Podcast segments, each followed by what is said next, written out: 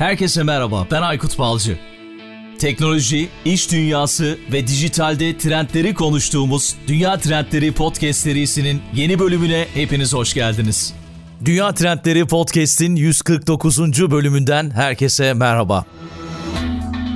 Bu bölümde yenilikçi bir projeyi konuşacağız. Son iki buçuk yıldır biliyorsunuz gelişmekte olan bir metaverse dünyası var. Yeni dijital deneyimlerin yaygınlığının artmasına tanık olduk. Burada tüketiciler son teknoloji ürünleri sanal gerçeklik, artırılmış gerçeklik sayesinde kullanarak farklı deneyimler yaşıyorlar. Benim de geçtiğimiz günlerde keşfettiğim bir otomotiv firması alışılagelmişin dışında bir projeyle karşıma çıktı. Metaverse'te ilginç bir şey yapıyorlar. Birazdan anlatacak konuğum Albayrak Finansman Yönetim Holding bünyesindeki şirketlerden biri olan ve otomotiv sektöründe bulunan ERC Oto Samsun'da bir firma. Harun Albayrak da şu anda karşımda. Harun merhaba, selamlar, hoş geldin. Merhabalar Aykut. Öncelikle davetin için teşekkür ederim. Çok çok sağ ol. Katıldığın için ben teşekkür ediyorum. Böyle ilginç projeleri seviyorum ve o yüzden de Dünya Trendleri dinleyicisiyle buluşturmak istedim. Sen son dönemde neler yapıyorsun? Biraz istersen kariyerinden bahset. Ondan sonra da bu projenizle ilgili birkaç sorum olacak sana. Merak ettiğim şeyler var çünkü. Tabii ben kısaca kendimden bahsedeyim. Koç Üniversitesi Endüstri Mühendisliği bölümünden mezun oldum. Mezun olduktan sonra uluslararası firmalarda yazılım teknolojileri ve finans alanlarında çalıştım. Şu anda da holding bünyesinde teknoloji ve iş geliştirme uzmanı olarak çalışıyorum. Dijital dönüşüm projelerini yönetiyorum. Dijital dönüşüm projeleri kapsamında da ERC Auto'nun dijital ikizini Decentraland platformunda taşıdık. Peki Harun yani ERC Samsun'da bildiğim kadarıyla Evet. ve bir galeri ama alışılagelmişin dışında bir galeri. Çünkü benim de böyle biraz araştırma şansım oldu. Böyle bir akıllı binanız var. Teknolojileri önden takip ediyorsunuz. Bu konuda da Türkiye'de de ilk olan bir şey. Yanılmıyorsam yok böyle bir şey. Daha önce yapılmadı değil mi? Doğru evet yapılmalı. Yani otomotiv sektöründe yapan örnekler var ama bir ikinci el otomobil satışının gerçekleştiren bir şirket olarak ilk kez biz Metaverse'te proje yaptık. Hı hı. Peki nasıl çıktı böyle bir proje? Böyle bir proje yapma fikri nasıl ortaya çıktı? Otomotiv sektörü değişiyor. Biz de aslında bu değişimi izleyip yaptığımız işte nasıl bir inovasyon ve yenilik yapabiliriz'i düşündük. Hı hı. Bu noktada Metaverse kavramını araştırdık. Firmalar neler yapıyor, teknoloji nereye gidiyor bunu gözlemledik. Ve Decentraland platformunda çok yaygın olarak kullanıldığını gördük. Ve burada galerimizin dijital ikizini, dijital kopyasını oluşturduk. Ve elektrikli araç modellerimizi sergiledik. Çünkü geleceğin de yine aynı şekilde elektrikli araç modellerinde olduğunu düşünüyoruz. Daha sürdürülebilir bir dünyada yaşamak adına herkesin yavaş yavaş bu araçları kullanmaya başlayacağını düşünüyoruz. Kesinlikle ben de katılıyorum. Elektrikli araçlar konusunda çok hızlı ilerliyor her şey. Ülkelerin verdiği taahhütler var biliyorsun. Ben Almanya'dayım. Almanya'da 2030 yılından sonra üretilmemesi gündemde. Öyle bir yasa çıktı yanılıyorsam. Yani piyasada var olacak fosil yakıtlı araçlar ama 2030'dan sonra şirketler artık tamamen elektrikliye yönelecek. Endüstri bu yöne kayıyor. Bence doğru bir karar vermişsiniz. Teknolojik gelişmeleri takip ediyorsunuz. İş yapış şekilleriniz de değişmiştir diye tahmin ediyorum. Bu konuda öngörülerin ne olur peki? Tabii aslında ben teknoloji özellikle yakından takip etmeye çalışıyorum. Geçenlerde Nvidia'nın bir blogunu okuyordum. Biliyorsun Nvidia dünyanın en büyük yapay zeka şirketlerinden. Tahminleri 2023 yılının otomotiv sektörü için birçok şirketin operasyonlarını Metaverse ile entegre edeceği yıl olacağı yönündeydi. Bu da bizim oldukça dikkatimizi çekti aslında. Projeyi yapma sebeplerimizden bir tanesi de bu okuduğumuz gelişmeydi. Peki pazar ne durumda? Küresel Metaverse otomotiv pazarı böyle bir pazar oluşmuştur diye tahmin ediyorum artık. Evet, küresel metaverse otomotiv pazarının 2030 yılına kadar 100 milyar doların üzerinde olacağı tahmin ediliyor. E çok iyi değil mi? Çok iyi bence. Ve dünya bu yöne doğru gidiyor aslında. Yani biz de bu noktada hep birlikte metaverse'ü şekillendirirken bu kendimize bir yer almak istedik. Peki hangi platformlar yine ön planda? Decentraland'ı biliyoruz, Roblox'u biliyoruz. Yine bunlar Evet. mı ön planda? Bunlar ön planda. Bunun dışında otomotiv şirketleri için Omniverse var, Spatial var. Çeşitli farklı platformlar ortaya çıkıyor. Peki sizin galeriniz Decentraland'te mi? Evet, Decentraland'de çok merkezi bir konumda. Eksi 26, eksi 7 konumunda yer alıyor. Merak edenler de hatta galerimizi bu konumda ziyaret edebilirler. Elektrikli araçları görebiliyoruz orada. Evet, elektrikli araçları showroom'umuza koyduk. Peki otomotiv markalarından bu projeyle ilgili bir destek gördünüz mü? Siz böyle bir proje yapacağız dediğinizde onlar nasıl karşıladı yoksa şu anda haberleri yok mu? Sürpriz mi olacak onlara? Onlara da sürpriz olacak yani aslında direkt onlarla paylaşma fırsatımız olmadı. Ama onların e, bu konuda birçok çalışma yaptıklarını biliyoruz otomotiv Anladım. sektöründe. Doğru yani birkaç dünya üzerinde ama Türkiye'de şu anda galiba yanılmıyorsam Ford yapmıştı ama tabii ikinci el için değil sadece lansman yaptılar yani yeni araçlarının. Bu ikinci el durumu ilk defa olacak. Peki Metaverse potansiyel araç alıcılarının internetin şu an yapmadığı neyi yapmamıza izin veriyor? Metaverse aslında bizim kullanıcılarla ve müşterilerle olan iletişim biçimlerimizi değiştiriyor. Şu zamana kadar hep iki boyutlu bir iletişim halindeydik. Cep telefonları, bilgisayarlar, tabletler. Artık Metaverse ile birlikte üç boyutlu bir iletişime geçiyoruz. Burada aslında yakın zamanda Las Vegas'ta Consumer Electronic Show gerçekleşti. Bu şovda e, birçok firma yer aldı ve son geliştirdikleri teknolojileri tanıttılar. HTC'nin geliştirdiği Vive Elite cihazı mesela neredeyse bir iPhone fiyatına inmiş durumda. Driver X diye bir firma eldiven geliştirmiş ve bu eldivenle dokunduğunuz, Metaverse'de dokunduğunuz cisimlerin hissini simüle edebiliyorsunuz. E, Bu da zaten Metaverse demek yani. Evet aslında E, öyle. Dokunmak duygulara %100 hitap ediyor. Her şeyi orada hissedebiliyorsak. Koku da var galiba değil mi yanılmıyorsam? Evet, koku da var. OVR teknoloji de geliştirdiği teknolojide koku kartuşu eklemiş. Ve aslında artık kokuların da iletilmeye başlayacağı bir dijital dünyaya doğru gidiyoruz. Arabanın da kokusu önemlidir değil mi? Yani özel koku yaparlar ya arabalar için. Her arabanın kendine özgü kokusu vardır. Onu da Metaverse'e taşırlarsa yani bu işin nerelere gideceğini tahmin edemiyorum açıkçası. Özellikle yeni arabaların bir kokusu vardır böyle. Evet. Özel. Ona ilk bindiğinizde o hissi alıyor olmak bence araba satışını inanılmaz arttırabilir. Şimdi teknoloji dünyasında ilk Mark Zuckerberg açıkladığında Metaverse konusunu işte yeni internet diye açıkladı. Bazı çevreler yok canım bu yeni internet değil dedi. Hatta bu işte birkaç tane bu akımı benimseyen kişi var. İşte Elon Musk tarafı var. e, Mark Zuckerberg tarafı var. O tamamen Metaverse olsun diyor. Elon Musk ve Jeff Bezos tarafı şey diyor. Yani ikisinin arası bir şey olsun diyor. Bu merkeziyetsiz internet konusunda, merkeziyetsiz yaşam konusunda. Bir de Ethereum'un kurucusu sanırım. Onlar da tamamen böyle blockchain tabanlı hayatlar olsun istiyorlar. Bu yeni internet konusunda ne düşünüyorsun? Ya yeni internet bu mu artık sence? Yeni internet bence bu. Neden bu şekilde düşünüyorum? Çünkü internet ilk geldiğinde de aslında benzer şeyleri duymuşuz. Mesela bu konuda araştırma yaparken karşıma bir gazete küpürü çıktı. Diyordu ki internet milyonlarca insanın vazgeçeceği geçici bir heves olabilir. Ama Metaverse bizim aslında dijitaldeki etkileşim biçimlerimizi değiştiriyor. Bu sebeple de yeni internet diyoruz. Mesela bundan önce koku ya da dokunma gibi duyuları birbirimize aktaramıyorduk dijital ekranlardan. Ama Metaverse sayesinde artık aktarabilmeye başlayacağız. Metaverse ve teknolojileri sayesinde. Bence bu sebepten dolayı buna yeni internet diyorlar ve dünyada buraya doğru gidecek. Peki tereddütler olur mu? Yani eski nesil eski kafaları değiştiremiyoruz maalesef. Sen yeni nesilsin, benden de daha yeni nesilsin. Daha farklı bakıyorsun her şeye. Bu Metaverse'te bir araba, ikinci el araba alma konusu nasıl olabilir? Bunu nasıl aşabiliriz? Yani aslında her değişim beraberinde bu tarz tereddütleri getiriyor. İnternette de benzer tereddütler olmuş. O şekilde düşünürsek mesela internetten araba satın alabileceğimizi belki hayal edemezdik. Tabii. Ama biz bu tereddütlerin farkındayız. Bu sebepten dolayı da müşterilerimizin yanında olacağız. Bunu şu şekilde aşmayı planlıyoruz. Bilgilendirmeler yapacağız. Mesela şu anda yaptığımız projede aslında bu amaçlaydı. Bu amaca da hizmet ediyor. Bu konuda ne kadar bilinçlenirsek, ne kadar bunu deneyimlemeye başlarsak bu konudaki tereddütler de zamanla aşılacaktır bence. Anladım. Yani burada karşılıklı bir fayda sağlamak önemli. Sizin için faydası çok. Karşı tarafta müşteri için çok fazla faydası var. Çünkü deneyim farklı bir deneyim var burada. Oturduğunuz yerden bir de yani evinizden ya da bulunduğunuz neresi olursa olsun oradan. Peki Metaverse'ün arabaların nasıl tasarlandığını ve üretildiğini etkileme yeteneğini şimdiden görmeye başladık. başlıyoruz. Bugün Metaverse'te bir araba tasarlamak ve onu gerçek dünyada üretmek ve bunu merkezi olmayan bir şekilde yapmak mümkün. Metaverse otomotiv endüstrisinin geleceğini nasıl şekillendirecek? Çünkü eminim ki sen otomotiv sektörünü yakından takip ediyorsun. Bu konudaki bizlerin görmediği gelecekte olabilecek şeyler neler? Bunlardan bahseder misin? Tabii aslında bu çok zor bir soru. Ama biz araştırmalarımızda görüyoruz ki otomotiv şirketleri şimdiden bu konu üzerinde çalışmalarını başlatmış durumdalar. Sadece bu de bu alanda ilgilenen departmanlar kurulmuş durumda. Mesela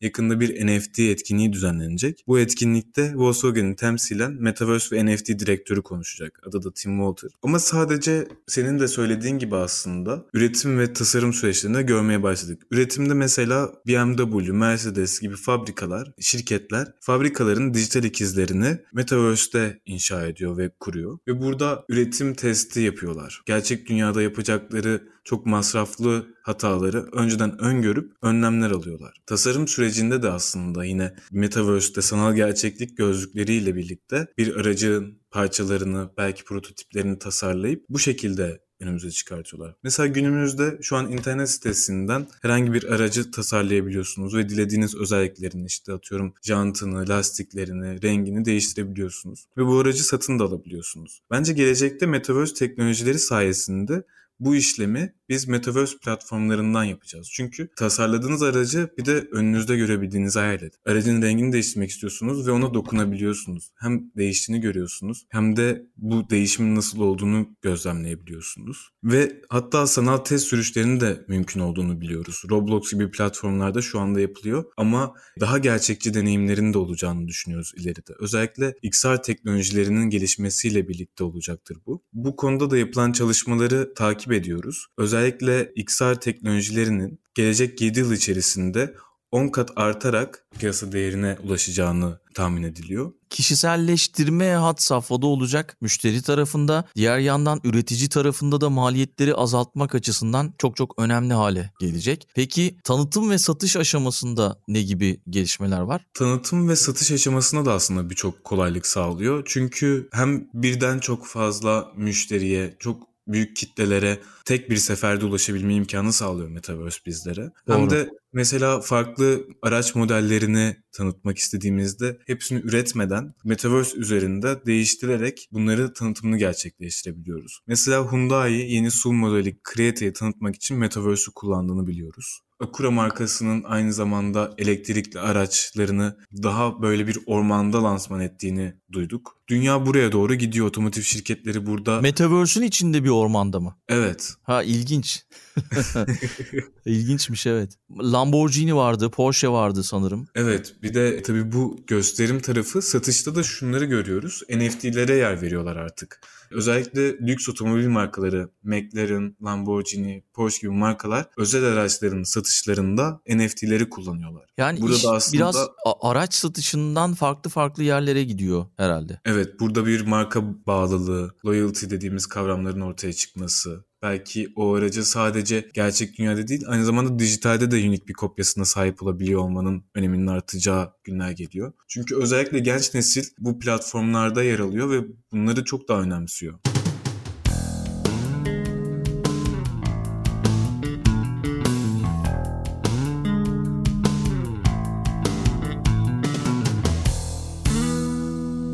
Satın alma deneyiminde ne gibi değişiklikler var? Az çok bahsettim biraz ama. Satın alma deneyiminde bence bizim müşterilerimizle olan etkileşimlerimiz değişecek. Mesela şu anda günümüzde insanlar araç almadan önce online bir araştırma yapıyor. Önceden Amerika'da mesela 2007 yılında araç almadan önce 5 bayi gezilirken 2017 yılında 2'ye inmiş bu sayı. Gelecekte de Metaverse'deki sanal showroomların gezileceğini düşünüyorum ben özellikle araba satın alma deneyimindeki karar verme sürecimiz hızlanıyor aslında. Hem bunu daha gerçekçi bir şekilde yapabiliyoruz hem de birden fazla modeli tek bir yerden görebilme imkanımız sağlanıyor. Yani mesela VR gözlüğünüzü taktığınızı ve odanızda yatağınızda yattığınızı düşünün. bir sürü galeriye aynı oturduğunuz yerden gidebiliyorsunuz. Bence bu çok büyük bir kolaylık ve e, bunun dışında bu araba satın alma ya da araba arama deneyimine eş zamanlı olarak arkadaşlarımızı ve ailemizi de davet edebiliyoruz. Zaten karar ver, verirken tek başımıza almakta çok zorlanabiliriz. Konuda sevdiğimiz insanların bizlerle birlikte aynı platformda yer alıyor olması gerçekten büyük bir avantaj sağlayacaktır bizlere. Şimdi sen böyle anlatırken aklıma şey geldi. Yıllar önce aracımı servise götürmüştüm. İşte orada bir hanımefendiyle sohbet ederken satışçı şey dedi size bir tane anahtarlık hediye edeyim dedi. İşte o aracın markası ya söyleyeyim hadi aracı da Audi. Dedim yok sağ olun önemli değil falan. Aa olur mu dedi bu dedi çok önemli.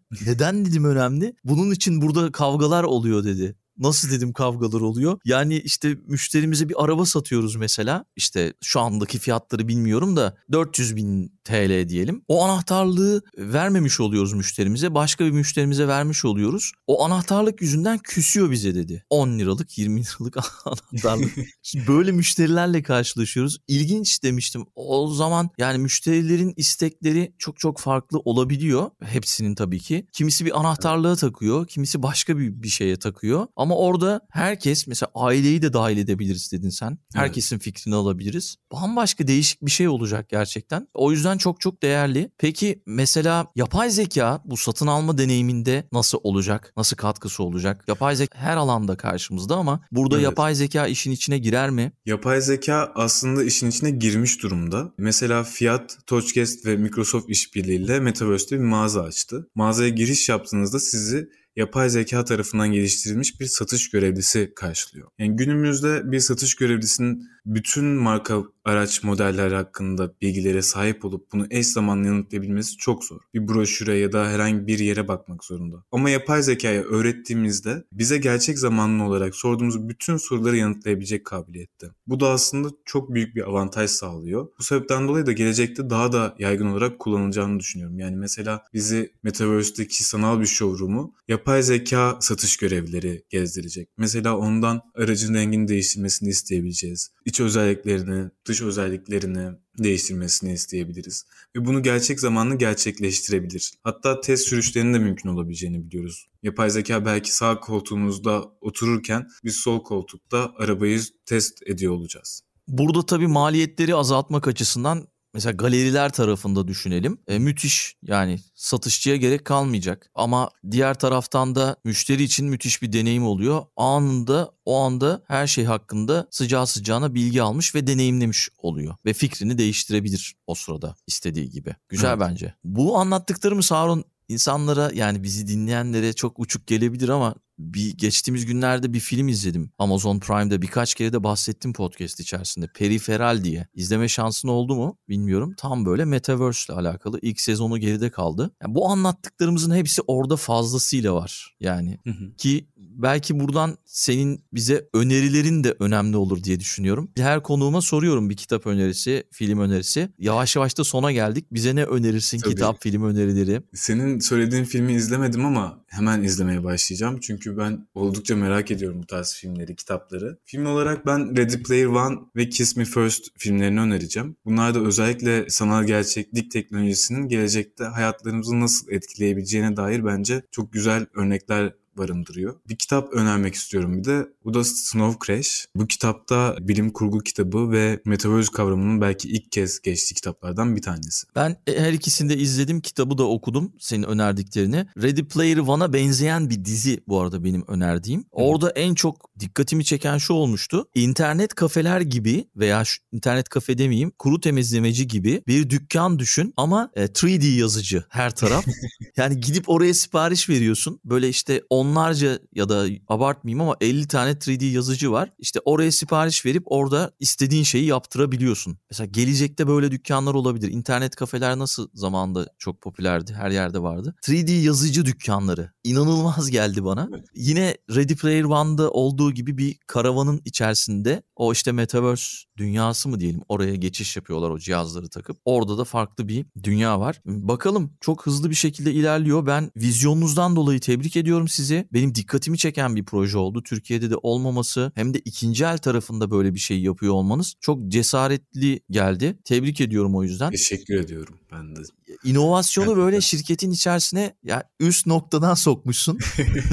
Teknoloji ve Böyle- inovasyon konusunda iş geliştirme uzmanı olarak ki zaten bu dijital dönüşüm tarafında da eminim zorlanıyorsundur. Eski nesilleri adapte etmek açısından en çok zorlanılan şey bu biliyorsun. O yüzden tebrik ediyorum seni. Çok teşekkür ederim. Yani aslında bu projeyle çok büyük bir adım attık. Bunun biz de farkındayız ama dünyanın bu yöne doğru değiştiğini fark edip biz de bu yöne bir ivme kazanmak istedik aslında ve uyguladığımız dijital dönüşüm projelerinde bu teknolojileri kullanmayı düşünüyoruz şirket içerisinde. Gerek üretimimizde, gerek iş yapış şekillerimizde. Değişim her zaman zor oluyor birçok insan için. Burada da dirençle karşılaşıyoruz tabii ki. Rutinleri seviyoruz insanlar olarak. Buradaki direnci görüp anlayışla yaklaşıp belki değişime cesaretlendiriyor olmak bizim için çok anlamlı oluyor ve bu geçişi de aslında yumuşatıyor. Çünkü bu geçiş daha iyiye bir geçiş aslında. Yani bir anda interneti bırakıp metaverse'e geçmek istemiyoruz. Metaverse bize yeni şeyler vaat ediyor. İşte koku almak, dokunmak hissi. Bunlar olduğu için aslında biz metaverse'e ya da yeni internete geçeceğiz. Ya da işte blok zincir kavramları şu anda var olan sistemlerin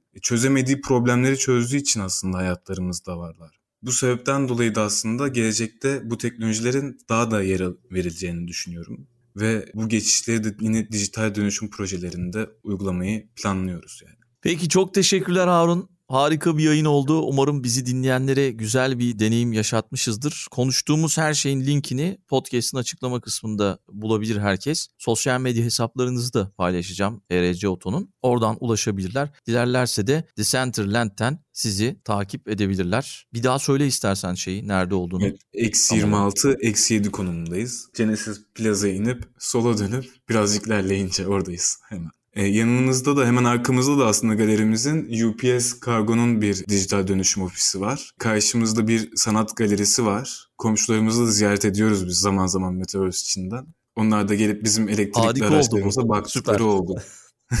Çay kahve ikram edemiyoruz ama. Ama o da olacak galiba. Onu da yapacağız ileride. Ona inanıyorum. Peki tamam. Tekrar buluşmak üzere. Bu güzel sohbet için çok sağ ol Harun. Başarılarınızın devamını diliyorum. Katıldığın için çok sağ ol. Çok teşekkür ederim. Dünya Trendleri Podcast serisinin bu bölümünün sonuna geldik. www.dünyatrendleri.com Twitter'da @dünyatrendleri, Instagram'da dünya.trendleri adreslerinden Dünya Trendleri Podcast'i takip edebilirsiniz. Unutmayın önerileriniz ve merak ettikleriniz içinse info.dünyatrendleri@gmail.com adresinden mail atabilirsiniz. Bu bölümü dinlediğiniz için çok teşekkürler. Yeni bölümde tekrar buluşmak üzere.